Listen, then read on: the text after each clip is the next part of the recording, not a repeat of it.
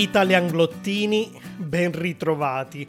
Come state? Siete pronti per una nuova full immersion di italiano? Come vedete, usiamo l'espressione inglese full immersion, immersione totale, quando parliamo di una sessione in cui ci dedichiamo completamente e senza distrazioni all'apprendimento di una lingua.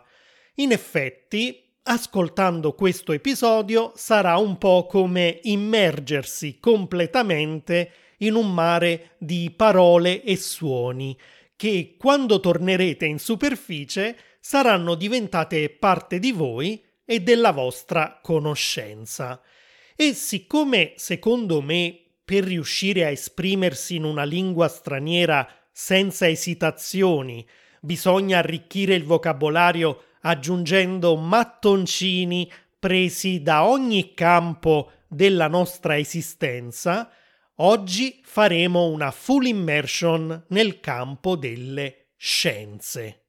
Parleremo del cervello umano e in particolare di una delle sue funzioni più importanti, la memoria. La memoria sta alla base della nostra capacità di apprendere e dunque questo argomento vi può interessare particolarmente, cari italianglottini e care italianglottine, proprio perché il vostro obiettivo è l'apprendimento dell'italiano.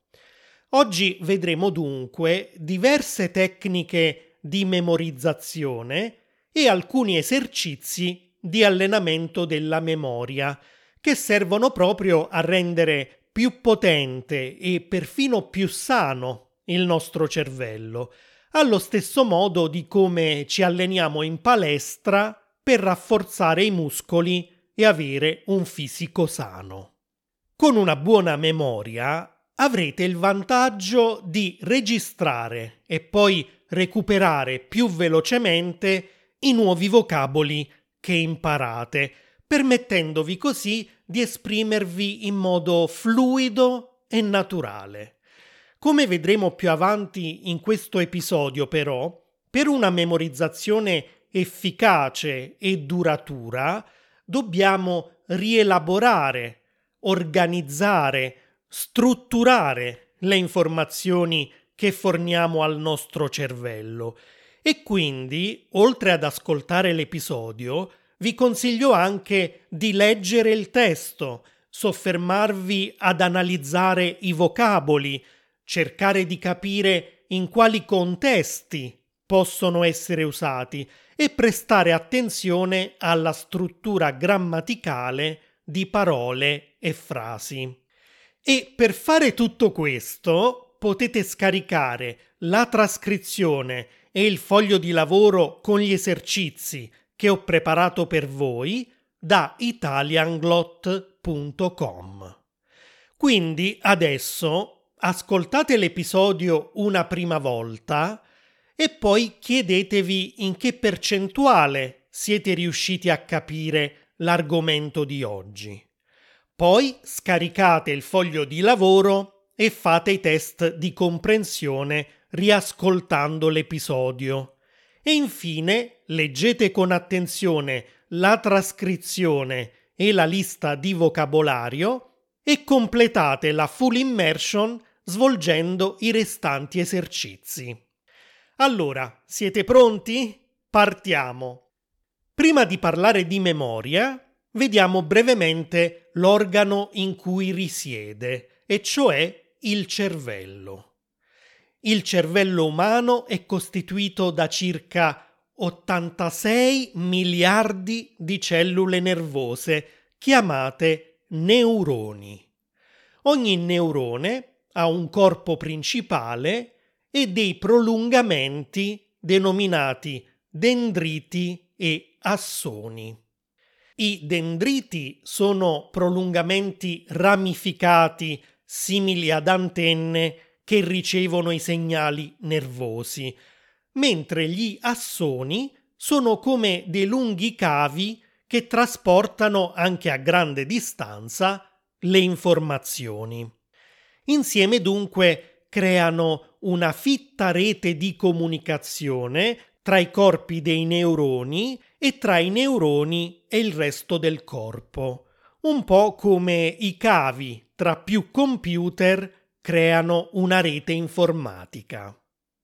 Quando dunque i nostri organi di senso ricevono stimoli dal mondo esterno, che possono essere immagini, suoni, odori, sensazioni, queste informazioni vengono portate alle cellule del nostro cervello e potenzialmente possono essere immagazzinate come ricordi.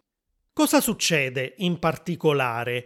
Per capirlo dobbiamo distinguere tra tre tipi di memoria, ognuna con una funzione ben precisa. La memoria sensoriale, la memoria a breve termine o memoria di lavoro e la memoria a lungo termine. La memoria sensoriale è quella meno elaborata e si occupa di registrare per una durata di pochi millisecondi gli stimoli che riceviamo dal mondo esterno, cioè immagini, suoni, odori e così via.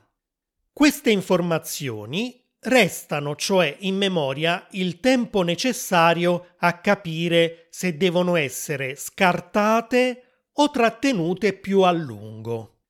Le informazioni che ci interessano o che consideriamo importanti passano alla memoria a breve termine. Le altre vengono scartate. La memoria a breve termine tratterrà queste informazioni per un periodo di tempo più lungo della memoria sensoriale, ma in ogni caso per non più di 30 secondi. Ad esempio, se qualcuno ci dà il suo numero di telefono, ma non abbiamo carta e penna per scriverlo, la memoria a breve termine è in grado di mantenere questa informazione per il tempo necessario a trovare carta e penna e annotare il numero.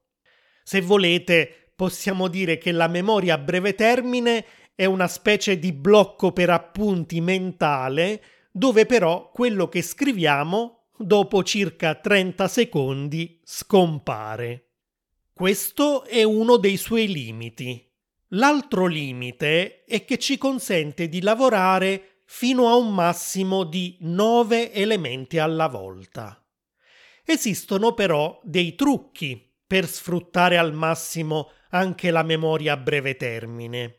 Ad esempio, se dobbiamo tenere a mente più di 9 elementi, come un numero a 12 cifre, possiamo usare la tecnica del chunking, che consiste nel raggruppare gli elementi da ricordare, formando così gruppi da 2, 3 o 4 elementi. Ad esempio, se abbiamo la sequenza 2, 3, 2, 8, 3, 3, 9, 4, 8, 5, 7, 3, invece di considerare le cifre una a una, possiamo leggerle come 23, 28, 33, 94, 85, 73. Questo risolve il problema del numero massimo di elementi. E se vogliamo prolungare il tempo in cui questi elementi restano in memoria, una tecnica che sicuramente applicate già, ma di cui magari non conoscete il nome, è quella della ripetizione subvocalica, che consiste nel ripeterli sottovoce o ad alta voce per il tempo necessario a trovare carta e penna e annotarli. Mantenendo infatti attivo lo stimolo sensoriale, in questo caso sonoro, quello prodotto dalla nostra voce, si prolunga il tempo di permanenza degli elementi nella memoria a breve termine. Ora avete capito perché si chiama anche memoria di lavoro? Perché ci consente di svolgere delle operazioni, un lavoro insomma, che richiede pochi secondi di tempo. Com'è possibile allora che abbiamo ricordi della nostra infanzia? o che conosciamo con precisione le parole di canzoni di decine d'anni fa? Beh, quando un'informazione è importante per noi, viene trasferita dalla memoria a breve termine a quella a lungo termine, dove viene elaborata e archiviata. Se la memorizzazione viene fatta bene, questa informazione resterà in archivio per sempre e saremo in grado di recuperarla ogni volta che ne avremo bisogno. Fra poco vi parlerò delle tecniche per una memorizzazione efficace e duratura delle informazioni, ma per poter usare queste tecniche dobbiamo prima capire come funziona la memoria a lungo termine. Quando arrivano al nostro cervello nuove informazioni, queste non vengono archiviate in un posto a caso, nel primo neurone disponibile, ad esempio, perché poi riuscire a ritrovarle diventa davvero difficile. È come conservare un libro appena acquistato buttandolo in uno scatolone pieno di altri libri. Se dobbiamo poi ritrovare quello specifico libro tra i tanti altri testi buttati lì alla rinfusa, impiegheremo un tempo lunghissimo, senza contare che non sarà una passeggiata, ci sarà da faticare. Per fortuna la memoria a lungo termine non funziona così. Quando arriva una nuova informazione, la elabora secondo determinati criteri e la aggiunge, la integra alle altre informazioni che già esistono in memoria. Invece di buttare un libro alla rinfusa in uno scatolone, lo sistema in un preciso scaffale della libreria, accanto a libri dello stesso genere o dello stesso autore, ad esempio. In realtà però la memoria a lungo termine, più che a una serie di scaffali organizzati per genere o autore, è come una rete ramificata, proprio come la rete di neuroni che abbiamo visto prima. Nel nostro cervello le informazioni sono collegate tra loro e organizzate in modo gerarchico e quando facciamo nuove esperienze o impariamo qualcosa di nuovo, si crea una nuova connessione tra neuroni. L'informazione viene sistemata accanto a informazioni dello stesso tipo e questa rete ramificata cresce sempre di più. La nostra conoscenza si espande e potenzialmente può farlo all'infinito, senza limiti. Sì, la nostra memoria non si può esaurire come succede per il disco rigido di un computer o una chiavetta USB. Oltre a essere inesauribile, la nostra memoria a lungo termine è anche strutturata in modo tale da consentirci un recupero delle informazioni semplice e veloce. È infatti divisa in diverse sezioni. C'è la memoria semantica, dove vengono archiviati fatti e concetti, la memoria procedurale, che contiene le procedure che seguiamo per compiere determinate azioni, la memoria episodica, che archivia gli eventi a cui assistiamo, e la memoria autobiografica, che è specializzata nell'archiviazione degli eventi della nostra vita personale.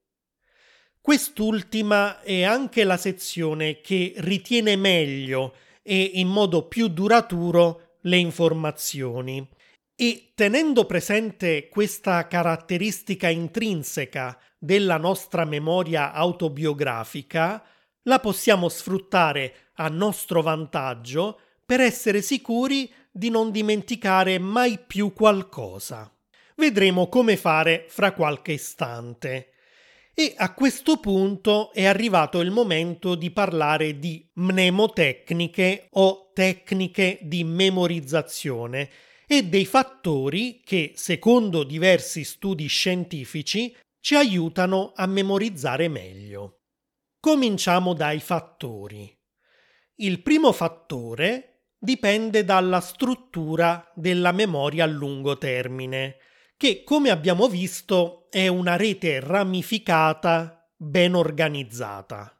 La memorizzazione avverrà dunque efficacemente se forniamo al nostro cervello informazioni che rispettano questa struttura, cioè se anche le informazioni che diamo in pasto al nostro cervello sono organizzate, schematizzate magari collegate tra loro seguendo un certo criterio o una gerarchia.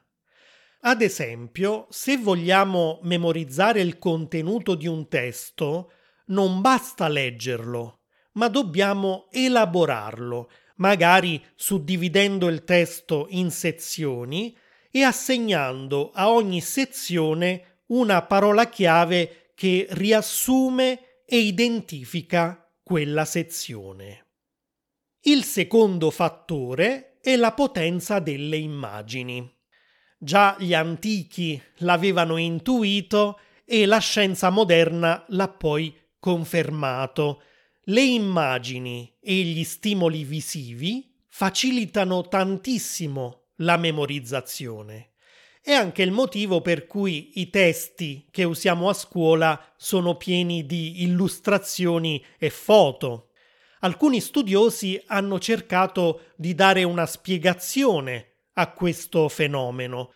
Il professore di psicologia Alan Pavio ha proposto la teoria del doppio codice, secondo cui quando usiamo anche le immagini facciamo arrivare le informazioni al cervello attraverso due vie, quella verbale e quella visiva. Parole e immagini insieme raddoppiano la possibilità di imprimere queste informazioni permanentemente nella nostra memoria e non è necessario l'uso di immagini reali. Sono molto efficaci anche quelle che ci creiamo nella nostra mente con l'immaginazione. Il terzo fattore è il contesto in cui avviene la memorizzazione, ovvero l'ambiente in cui ci troviamo e il nostro stato d'animo. Uno studio scientifico ha infatti dimostrato che riusciamo a recuperare più velocemente un'informazione se ci troviamo nello stesso contesto in cui è avvenuta la memorizzazione. E se è impossibile stare nello stesso ambiente e nella stessa situazione in cui abbiamo memorizzato un'informazione, lo stesso studio scientifico ha dimostrato che il contesto non deve essere necessariamente reale, ma può essere anche immaginato. Questo vuol dire che basterà immaginare di trovarci in quella situazione e la mente recupererà le informazioni desiderate in modo rapido, anche se non ci troviamo davvero in quel posto. Incredibile, no? In effetti ho imparato molti termini inglesi guardando la serie Friends, quando cerco di ricordare una parola specifica, mi basta riprodurre nella mia testa la scena in cui viene usato quel termine e magicamente mi torna in mente. Fa anche rima.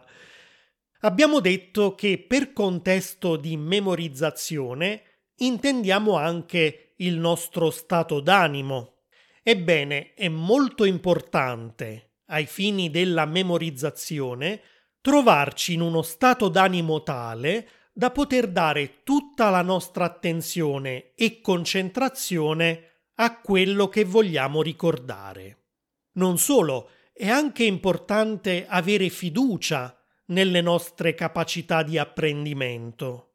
Pensieri negativi del tipo non ce la farò mai a ricordare tutte queste cose, oppure io non ho una buona memoria come te, non ci aiuteranno. Tutti abbiamo la capacità di memorizzare un'infinità di informazioni, ma per riuscirci dobbiamo avere un approccio ottimista, fiducioso e pensare costantemente che ce la faremo. Evitiamo allora di studiare quando siamo stanchi, nervosi, agitati, demotivati o semplicemente distratti. Cerchiamo di farlo invece quando stiamo bene fisicamente e mentalmente, quando siamo riposati e rilassati o dopo aver meditato. Il quarto fattore è proprio quello per cui la memoria autobiografica dura di più.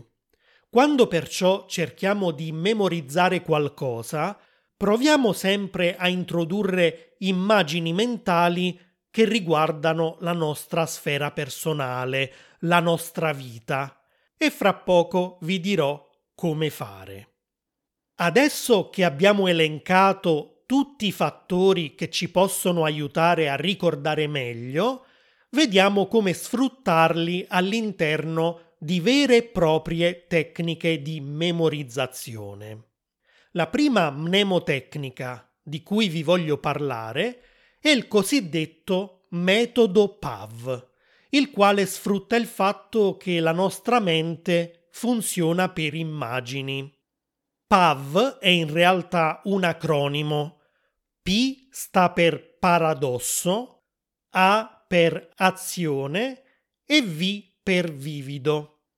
Queste sono le tre caratteristiche che le immagini che creiamo nella nostra testa devono avere per aiutarci a fissare in modo permanente un'informazione nella nostra memoria. Innanzitutto le immagini devono essere paradossali. Un pinguino gigante, più alto dei palazzi di una città, o un tavolo che ha le gambe che si muovono e ballano il tip tap sono immagini paradossali e più un'immagine è inaspettata, assurda, fuori dal comune, tanto più resterà impressa nella nostra mente. La nostra mente resta indifferente di fronte a quello che già conosce mentre resta sorpresa e dà tutta la sua attenzione a qualcosa di bizzarro. Le immagini mentali possono poi essere statiche o dinamiche, ma per una più efficace memorizzazione la mente ha bisogno di azione e dunque è meglio immaginarsi qualcosa di dinamico, in movimento. Infine, le immagini devono essere vivide, cioè quanto più ricche di dettagli è possibile. Questo non include solo dettagli visivi, ma anche suoni, odori, emozioni. La scena deve essere quasi reale e voi dovete riuscire a immergervi in quella situazione, a viverla. Supponiamo allora di applicare il metodo PAV a un capitolo di storia che volete imparare. Dopo averlo letto, create un film nella vostra testa e riempitelo di immagini dinamiche, piene di dettagli e paradossali. Se ad esempio state studiando l'episodio di Giulio Cesare che attraversa il fiume Rubicone prima di entrare a Roma, rivivete gli avvenimenti come un film e magari immaginatevi Cesare che invece di stare sul cavallo attraversa il fiume a fianco del cavallo che cammina in posizione retta come un essere umano e porta anche lui la divisa da soldato romano. Magari nella scena c'è un vostro familiare che regge una tavola di pietra su cui è scolpita la data di quell'avvenimento storico. Ricordate che elementi della nostra vita privata ci possono aiutare a ricordare meglio. Nel frattempo arricchite la scena con rumori, come quello del fiume che scorre e degli uccelli che cantano, odori, come quello delle piante aromatiche sulle rive del fiume, colori, come quelli degli scudi e delle divise dei soldati romani, e così via. La seconda tecnica di memorizzazione, che pure sfrutta la potenza delle immagini, è la tecnica dei loci, conosciuta anche come palazzo della memoria. Si tratta di una delle più antiche ed efficaci tecniche di memorizzazione. È stata diffusa da Cicerone, che la usava per memorizzare i discorsi da tenere in pubblico. Erano discorsi lunghi, articolati, pieni di punti da esporre nell'ordine giusto, ma grazie a questa tecnica Cicerone era in grado di parlare per ore senza mai perdere il filo del discorso. In cosa consiste? Consiste nell'usare luoghi a noi familiari e che quindi conosciamo già bene per agganciare a questi luoghi informazioni nuove da memorizzare. Loci in latino vuol dire proprio luoghi. Cicerone usava ad esempio un percorso che aveva fatto tante volte in città, individuando diverse tappe lungo il cammino. A ogni tappa associava un punto del discorso da memorizzare. Noi possiamo fare la stessa cosa prendendo in considerazione la strada che facciamo ogni giorno per andare al lavoro, a scuola o in palestra e suddividerla in tappe come la panetteria, l'ufficio postale, il palazzo di colore verde, eccetera. La tecnica si chiama anche palazzo della memoria perché invece di usare un percorso a tappe, possiamo anche usare una stanza all'interno di un appartamento in un palazzo. Ovviamente una stanza che conosciamo bene, come la nostra camera da letto, ad esempio. Al posto delle tappe useremo in questo caso gli oggetti presenti nella stanza, considerandoli in senso orario lo specchio, l'armadio, il comodino, il letto e così via. Ognuno di questi oggetti, considerato nell'ordine giusto, ci aiuterà a ricordare i punti di un discorso, di un testo o un elenco di informazioni, come gli elementi della tavola periodica in chimica, le capitali del mondo, eccetera. Come si fa? Nel caso dei punti di un discorso o di un testo, dobbiamo associare a ognuno di questi punti una parola chiave. Ad esempio, supponiamo di voler memorizzare proprio il testo dell'episodio di oggi. La prima cosa di cui devo parlare è l'anatomia del cervello e in particolare del fatto che è costituito da una rete di neuroni. La parola chiave è dunque rete. Il primo oggetto della stanza da letto è lo specchio.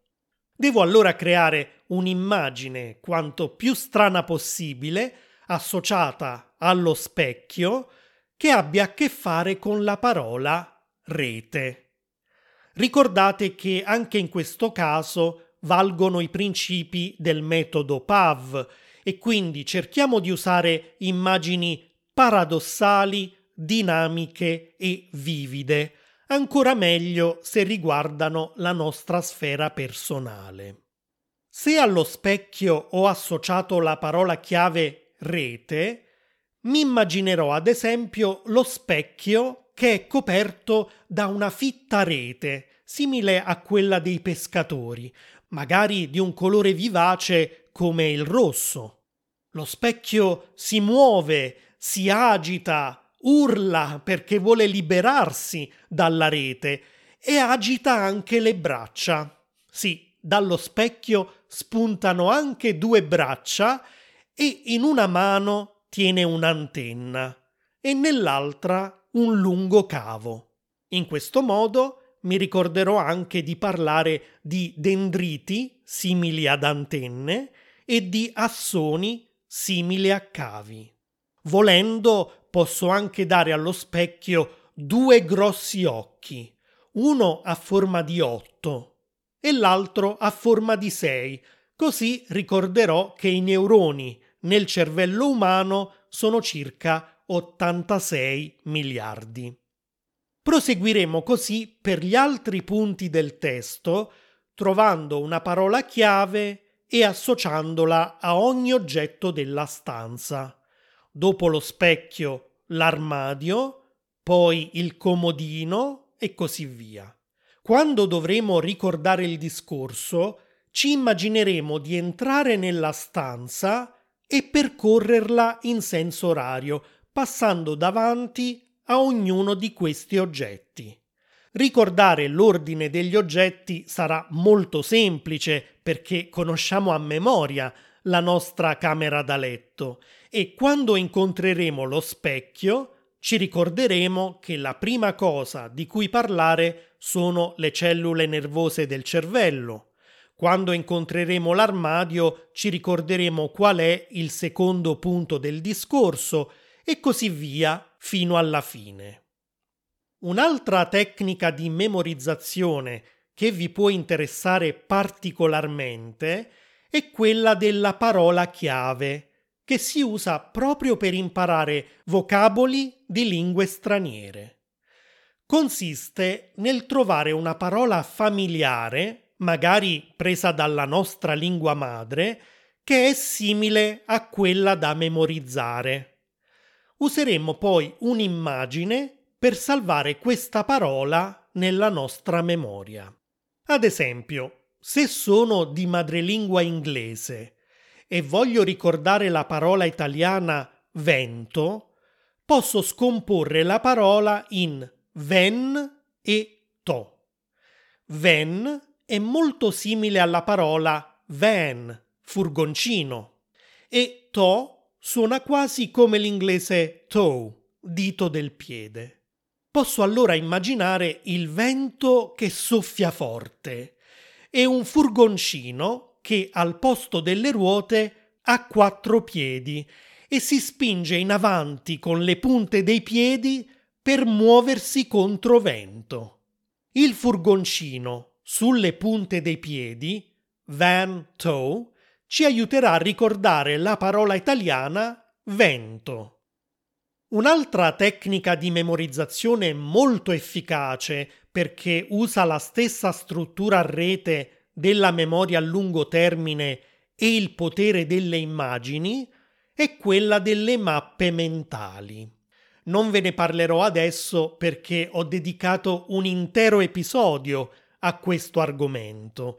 Se volete ascoltarlo, si tratta dell'episodio numero 76. Tenete presente che applicare la tecnica delle mappe mentali e quella del palazzo della memoria non è semplice, vanno studiate, praticate e migliorate. Ci sono libri e corsi che insegnano come applicarle, perciò non dobbiamo fare l'errore di provarle e poi abbandonarle subito se al primo tentativo ci sembrano difficili o inutili. Una tecnica molto popolare e di cui vi ho parlato anche in uno dei video sul mio canale YouTube relativo all'uso delle flashcard è quella della ripetizione spaziata, pure molto utile per l'apprendimento di una lingua straniera e di nuovo vocabolario, ma anche di lunghi testi. Consiste nel fatto di ripetere una parola o un testo a intervalli di tempo ben precisi e sempre meno frequenti. Magari ripeteremo delle parole o un testo a 5 minuti di distanza dal momento in cui li abbiamo letti, poi dopo 8 ore, poi dopo un giorno, dopo tre giorni e così via. Ad ogni modo vi lascerò il link nelle note dell'episodio con un esempio pratico di come usare questa tecnica proprio con delle flashcard. Prima di concludere, vediamo invece alcuni esercizi per allenare e potenziare la memoria a breve termine, che si traduce poi in un potenziamento anche della memoria a lungo termine. Si tratta di esercizi semplici ma divertenti, ad esempio, possiamo osservare un'immagine per qualche secondo, poi coprirla e cercare di ricordare quanti più particolari possibili. Possiamo anche annotare tutti i particolari che ricordiamo e verificare in un secondo momento quanti e quali siamo riusciti a ricordare. O ancora ci può aiutare un amico o un familiare ponendoci diverse domande sull'immagine in questione. In generale, comunque, tutti i giochi di enigmistica ci aiutano ad allenare la mente. Quindi comprare ogni tanto una rivista di enigmistica e dedicare anche una mezz'ora a questa attività non solo è divertente e rilassante, ma è anche un ottimo esercizio per restare giovani mentalmente. E se amate di più la tecnologia, ormai sono tantissime le app che offrono giochi di memoria e avrete l'imbarazzo della scelta. E voi conoscevate queste tecniche? Ne usate qualcuna? Quale trovate davvero efficace e adatta a voi? Fatemelo sapere e se avete domande per me, scrivetemi pure a italianglot-gmail.com su Instagram, Facebook o YouTube e cercherò di rispondervi nei prossimi episodi. Ciao!